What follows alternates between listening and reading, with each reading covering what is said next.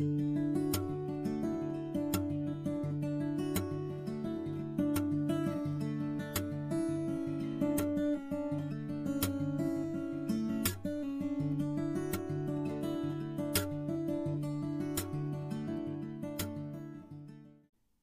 quoi. Bienvenue au podcast Nous resterons ici. Mon nom est Johnny et avec Gaël, nous avons rencontré l'artiste et militante Mélissa Molène Dupuis avec qui nous avons discuté de l'importance du territoire, en particulier le territoire Innu, le Nitassinan. Voici la deuxième et dernière partie de notre conversation. Bonne écoute. Ton vécu avec Idada Noma va t'apporter pour justement tes futurs objectifs quant à la protection du territoire, du territoire Innu?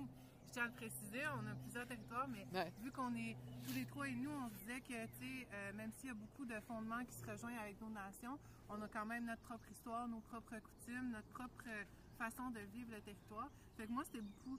euh, mon questionnement, c'était beaucoup qu'est-ce que toi, tu comptes faire pour justement euh, reprendre la place des femmes autochtones en territoire Innu? Ben moi, je pense que la place est là. T'as pas le choix parce que j'habite à Montréal maintenant depuis autant d'années que j'habite à, à. Fait que, de- ou c'est à Côte-Nord. Fait que je dis, mon cordon ombilical fait 1000 km de long entre le territoire de, d'Equanchit, puis de Sept-Îles, puis de la basse Côte-Nord, puis Montréal.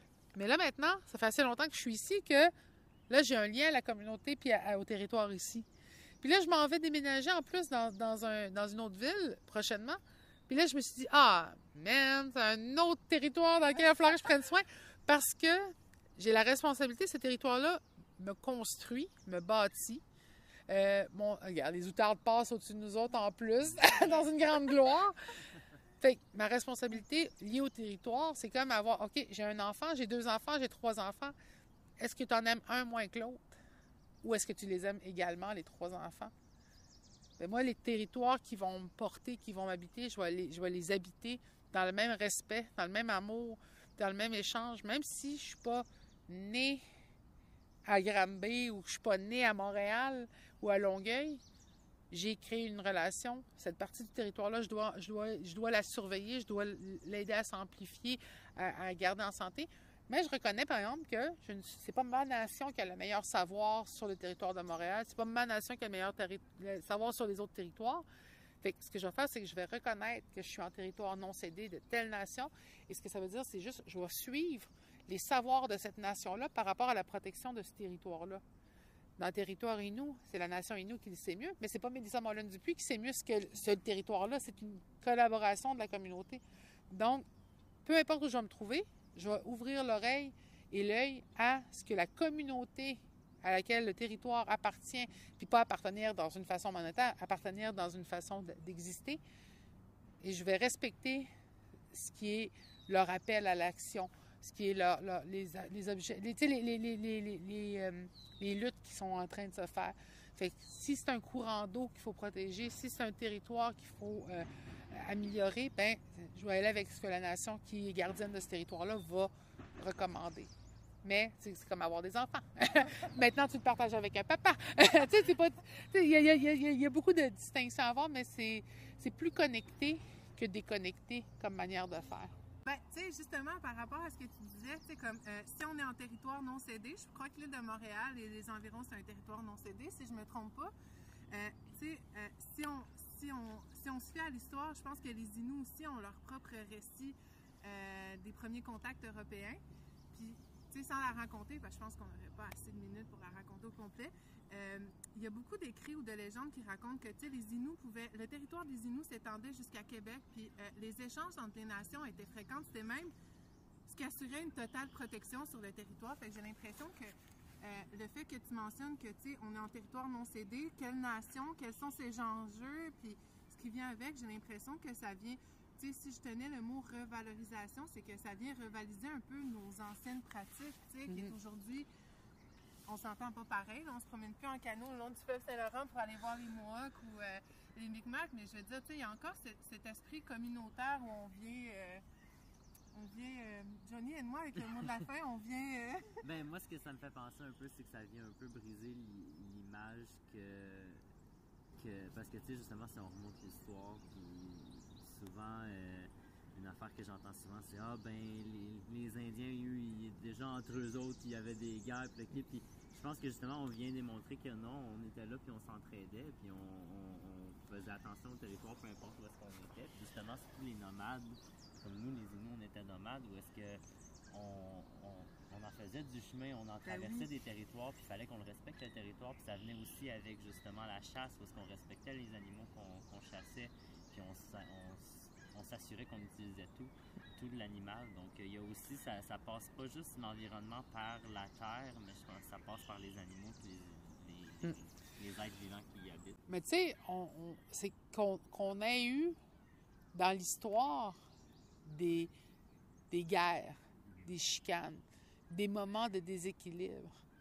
C'est normal.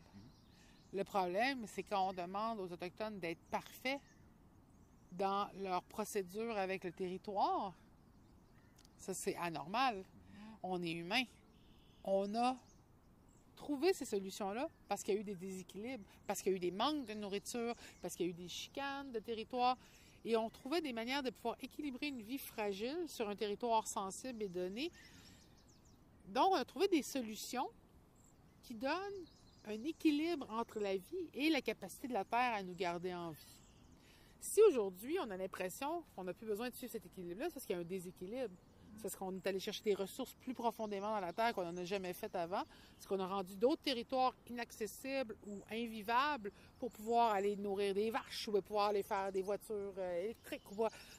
Il y a eu un déséquilibre pour offrir ce- cette espèce de, sentiment d'équilibre-là ou de, comment je dire, de richesse. on on s'est créé un univers à travers un déséquilibre. Les humains qui habitaient le territoire créaient un équilibre parce qu'il y avait des déséquilibres qui étaient encore plus. Tu sais, genre, s'il manquait de nourriture, il manquait de nourriture. Aujourd'hui, si tu manques de nourriture, tu t'en vas au magasin. Euh, le problème, c'est que en gardant ça dans une espèce de, de perfection inatteignable, tu mets les jeunes autochtones et allochtones qui pourraient voir des situations comme celle-ci être réglées par des savoirs ancestraux, voir ça inatteignable. Tu peux pas vivre un équilibre parfait avec ton environnement. Ton environnement va toujours bouger. Mm. Mais tu peux t'adapter avec des savoirs, avec des manières de faire qui jonglent avec cette sensibilité du territoire-là. Le problème, c'est qu'on on- on- on- on invalide les savoirs an- ancestraux parce qu'ils n'ont pas été mis dans les universités ou parce que euh, ça n'apporte pas du profit ou parce que,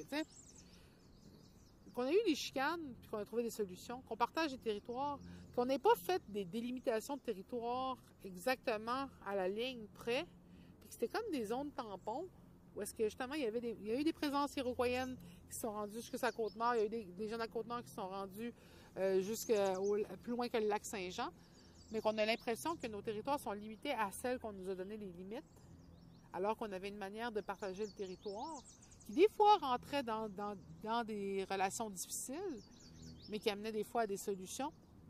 Tu sais, ça, c'est nous enlever notre, notre, notre euh, la richesse de ce qu'on était par le passé parce que ça n'a pas été noté, parce que ça n'a pas été transféré et parce que ça a été imaginé dans une espèce de façon déconnectée de la réalité humaine. Les savoirs ancestraux autochtones, c'est tout ce qui est de cet équilibre du territoire-là, sont des solutions d'avenir pour tous les humains. Parce qu'il y a un déséquilibre qui s'en vient, qui va être subi par tout le monde. Donc, c'est de pas voir les savoirs autochtones, c'est dans le passé, c'est dans une espèce d'univers un peu, parfait, pseudo-parfait. Non, c'était justement parce que c'était tellement, la vie était tellement fragile et qu'on réussissait à trouver un équilibre entre la fragilité de nos vies et la fragilité du territoire. Quand le monde me dit, ouais, mais là, euh, c'est quoi, vous bougiez pas? J'ai dit, non, mais pendant 7000 ans, on a réussi à trouver un équilibre sur un territoire extrêmement sensible et à rester, à exister. Mais qu'est-ce que les autres pays en Europe ont fait? Ils ont abusé du territoire tellement qu'ils ont dû aller chercher en dehors de leur propre territoire une manière de rester en équilibre sur leur territoire. Fait qu'ils manquaient de ressources sur leur propre territoire, mais ils sont allés coloniser. Pourquoi est-ce que tu vas coloniser? Parce qu'il te manque des ressources sur ton territoire, ou parce que tu vis un déséquilibre avec les ressources de ton territoire? C'est pas assez pour te faire vivre, fait que tu vas chercher ailleurs. Tu vas prendre à d'autres nations, tu vas prendre à d'autres territoires des ressources. Fait que, tu sais, de voir que sur une planète finie, les communautés autochtones auraient été capables de vivre un équilibre, c'est une solution d'avenir plutôt que de dire est-ce qu'on va pouvoir coloniser Mars, est-ce qu'on va pouvoir coloniser Jupiter? Ça, c'est une solution qui n'est pas euh, réelle avec les capacités qu'on a aujourd'hui en tant qu'être humain. Je pense que c'est pas d'idéaliser le passé, plutôt que d'y voir qu'il existe une solution pour le futur. Mm. Puis tu sais aussi, ce, qui est important, ce que moi j'aime beaucoup parler quand on parle du territoire ou de la protection du territoire ou qu'est-ce qu'on envisage avec ces enjeux contemporains, c'est que justement cette relation-là entre euh, un, un Inou et son territoire, euh, de vivre sur le territoire, de subvenir avec le territoire, ça c'est plus une.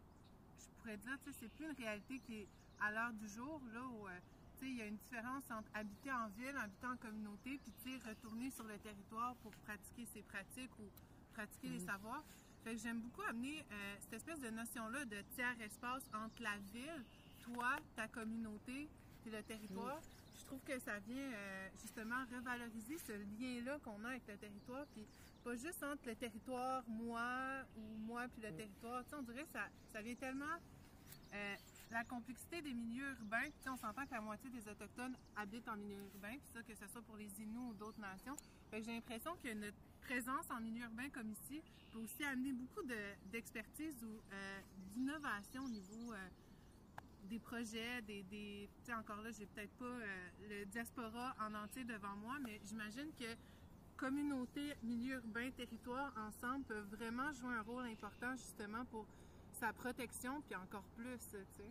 Totalement. Puis le truc, c'est ce qui est fantastique avec cette, cette, cette, cette- cette- cette communauté urbaine et cette communauté de communauté, c'est que souvent, on la voit séparée, on la voit différente. On voit le territoire, puis on voit la ville de deux manières complètement déconnectées. Puis tantôt, on a vu les outardes passer. Fait que, tu sais, en tant que tel, on est dans une forêt. Ah, On est dans une forêt où on a fait des tipis trop élevés, puis qu'on on oublie qu'on est connecté à cette forêt-là. Tu sais, c'est juste, on notre, comment je notre portage entre Montréal puis Macheteuillat, ou entre Montréal puis Mingan, juste Pessamit, mais- ouais. Ce portage-là, c'est un peu comme notre portage qu'on faisait autrefois. Le Mais- cordon Le c'est cor- une bonne référence. Ah oui! T'as-tu tiges jusqu'au bout, là?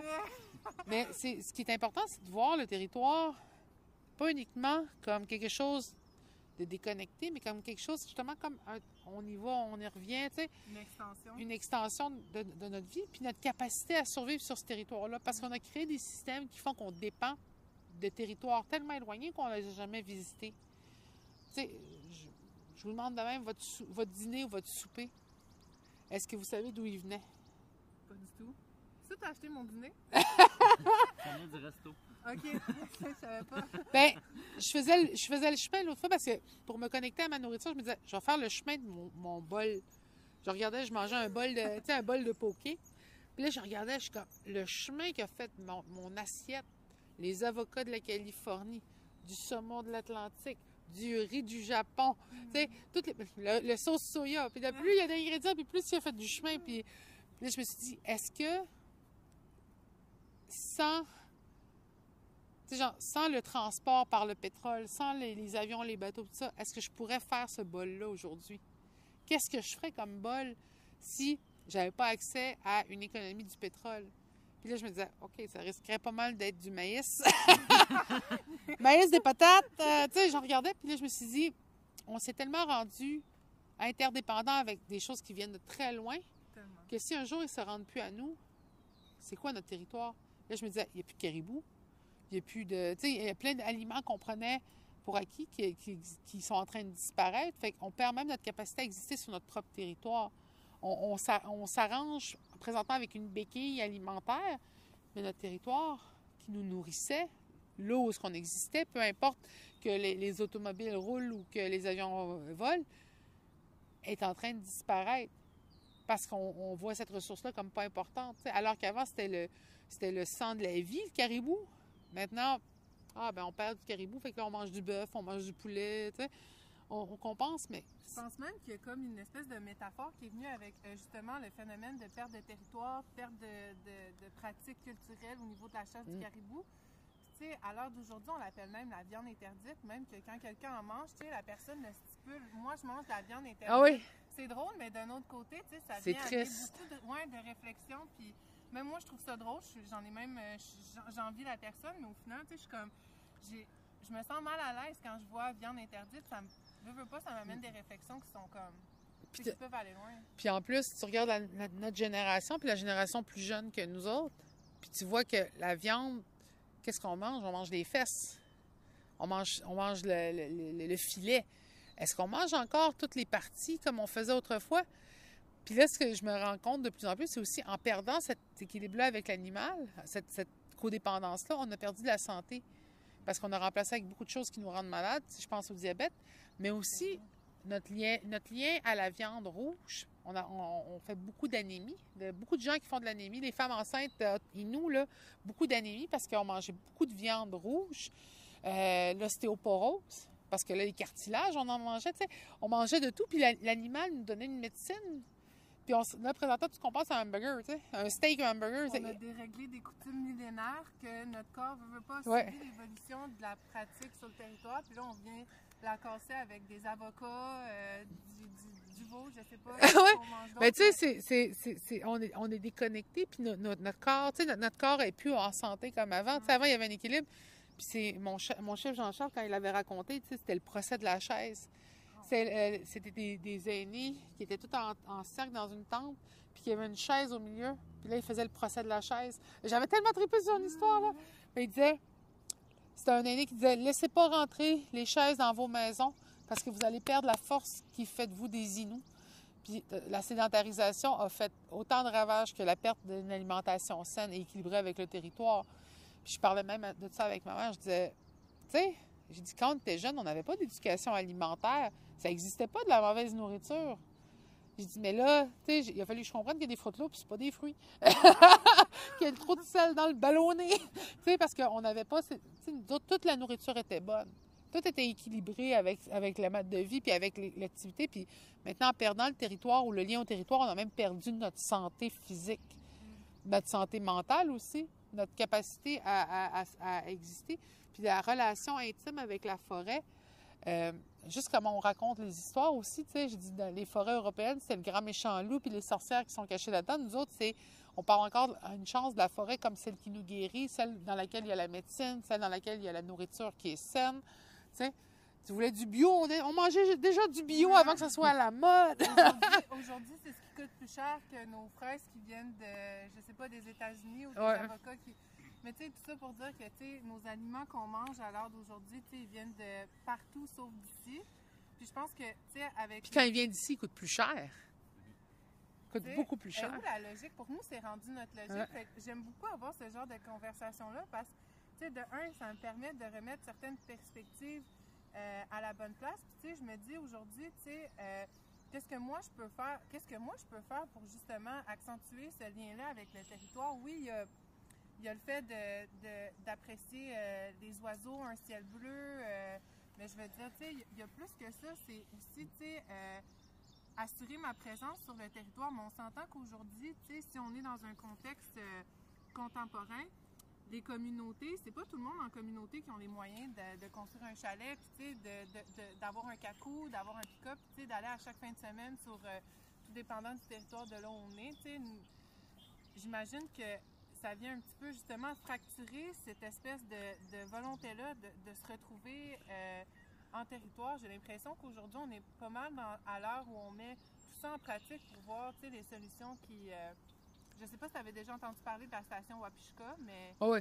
ça, c'est comme. À Pessamit, ils en font beaucoup à la promotion, puis je me dis, tu sais, ça, c'est déjà un moyen pour moi, tu sais, en territoire, Ben oui. mais j'aimerais tellement avoir plus de, de stations ailleurs sur le territoire, mais en tout cas. Écoute, c'est pour ça que je fais les ambassadeurs de forêt. Je veux ra- ra- ramener la capacité des jeunes à pouvoir accéder à la forêt, accéder à leur territoire. Puis, tu sais, le monde pense que je veux, je ramener tout le monde dans des tipis. Je dis, non. je dis, oui, si, s'ils veulent vivre dans des tipis, je serais comme super cool, ouais. Mais c'est de pouvoir nous bâtir une capacité d'être dans le bois, pas perdre justement les savoirs qui nous auraient été transmis, qui n'ont pas été transmis par la génération qui est allée au pensionnat. Euh, aussi la capacité de trouver des projets d'avenir sur le territoire, tu sais. Parce que oui, euh, on, a maintenant une réalité qui est sédentarisée. On a aussi une réalité qui, tu sais, moi j'en veux des patates, puis j'en veux, tu sais, des, des- des carottes, puis j'en veux, des avocats. Puis là, comment on peut faire de l'agriculture nordique d'une façon écologique, tu sais. euh, puis des choses qu'on on mangeait pas avant, mais maintenant qu'on mange, tu sais. euh, puis là, je pense au café, au chocolat, tu sais. Mais je me dis, tu es obligé d'en manger tout le temps de mauvaise qualité avec des barres aéros ou bien est-ce que je peux manger une bonne barre de chocolat que je vais apprécier, tu sais? Il y a tout un rééquilibre sur les ressources. Puis tu sais, on mangeait quand même quatre saisons, là. Et pendant trois mois, on mangeait la même maudite affaire.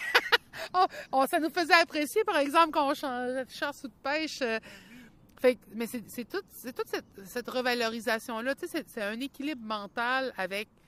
Parce que même si on a tout, je veux dire, c'est- ça, c'était. En plus, ça même pas moi, c'est c'est un gourou indien. Puis là, je dis gourou comme un enseignant, là, pas comme un, euh, chef euh, spirituel. non, mais comme, comme une secte, là. Mais vraiment comme un enseignant. Puis le gourou, il disait il dit en 100 ans, on a accès à plus de confort, plus d'aliments, plus de tout. On mange ce que des rois européens mangeaient pas il y a 100 ans. Est-ce qu'on est plus heureux? On vit des vies déséquilibrées, puis on doit retrouver un équilibre. Puis justement, la station Wapushkus, puis tous les, les projets de retour à la forêt, c'est un, rééquilibre. Travailler six mois pour vivre six mois, C'est comme on dit, travailler pour vivre ou vivre pour travailler, c'est lequel que tu choisis. Mais là, c'est aussi qu'est-ce que tu. Qu'est-ce que tu. euh, dans, dans quel genre de système tu t'emprisonnes aussi, tu. Puis il y a plein de choses comme ça qui me faisaient me rendre compte qu'est-ce que je veux, qu'est-ce que j'ai vraiment besoin, qu'est-ce qui, qui me rend heureuse?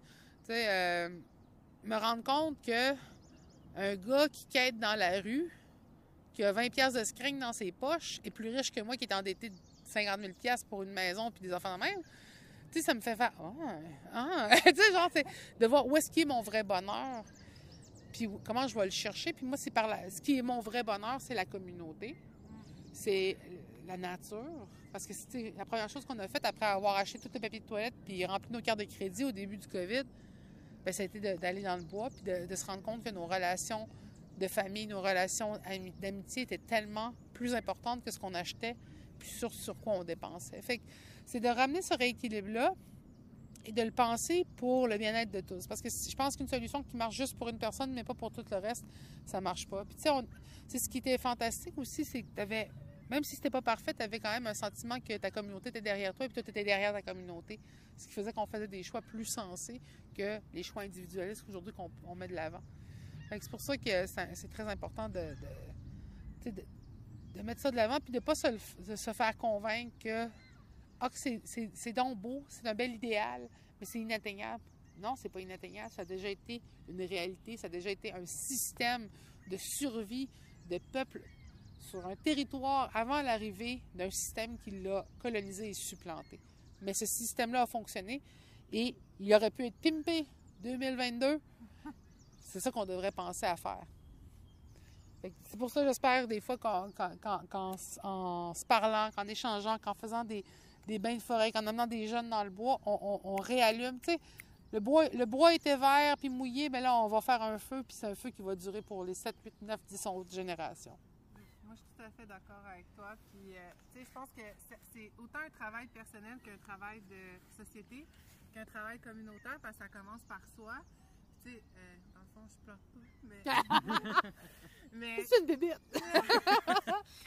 C'est la nature. C'est la nature! Mes allergies! non, mais j'imagine que, tu sais, notre avenir, ça se passe, oui, par soi-même, mais aussi par une volonté de, de, de se réapproprier notre culture, notre langue, parce qu'au final, on aura beau choisir le sujet qu'on veut, c'est directement lié à notre territoire, tu sais. Fait que c'est, c'est dur d'avoir ce genre de conversation-là sans étendre le sujet pour tout le temps le ramener au territoire, parce qu'au final, c'est pour ça qu'on a, moi, toute journée, on a choisi le territoire, parce qu'on trouve que c'est le poumon, l'essence de, de notre culture, puis de tout ce qui vient avec. Puis c'est pour ça qu'on voulait t'inviter aussi, là. Ben merci, parce que moi aussi, je, je- tout le monde dit pourquoi tu as choisi l'environnement? Tu étais là avec tes droits humains et tout ça. Je dis, ben y a-t-il des droits humains sans le territoire? Ça passe par T'sais. Y C'est de la culture sans le territoire? Je dis, le territoire, c'est le panier qui tient tout ça à Ah. bout de bras. Fait qu'il faut protéger l'environnement, le territoire, puis ça va venir naturellement qu'on avoir de l'espace pour ça, pour la nature, pour la culture. Fait que je, suis, ben, je suis contente d'avoir cette discussion-là au pied de totem, qui n'a même pas lien avec nous autres, mais qui montre l'interconnectivité Ben des oui. territoires, En justement. milieu urbain. En milieu urbain. Non, mais même du moi, je BC. savais pas que le totem existait jusqu'à temps que je vienne pour notre rencontre. Fait que encore là, tu sais, euh, tranquillement mais sûrement, je pense que c'est avec des petits pas qu'on espère que, en tant que personne, justement, en tant que, en tant que ma propre personne, tu sais, ça, ça vient m'éveiller. Puis, tu sais, qui sait, peut-être que j'aimerais faire partie de, tes, euh, de ta campagne boréale. Tu comprends pas, t'es déjà dedans. Insérer rire euh, diabolique. On est avec elle, là. vous avez même pas compris ce qui vous arrivait. je ne savais pas. ça commence par un enseignement, puis ça finit par une campagne. Non, on aime ça. En tout cas, Ben je oui. suis vraiment contente de notre, de notre discussion aujourd'hui. Johnny, t'avais-tu un petit mot de la fin? Parce qu'en Ben, femmes, on parle beaucoup, mais tu sais, on veut pas que. Non, mais je trouve que vraiment la conversation, c'est allé dans pas mal tous les sens, mais je pense que c'est toutes les directions qu'on voulait prendre. Ben oui. Tout, est, tout est connecté au territoire. Puis, écoute, euh, je pense que dès le début, on n'aurait pas, on pouvait pas penser à meilleure personne que toi pour venir faire ce podcast-là. On trouvait que c'était. T'étais la personne pour, pour ça, donc euh, tu n'as pas Ah ben là, merci à vous autres. Merci, Mélissa. Ben là, merci, c'est super plaisant. Puis en plus, là, Toi aussi, t'as rouge dans l'œil. oh regardez, là le cardinal nous watch Ah. avec son beau son. Ben, en tout cas, merci beaucoup. Merci à toi.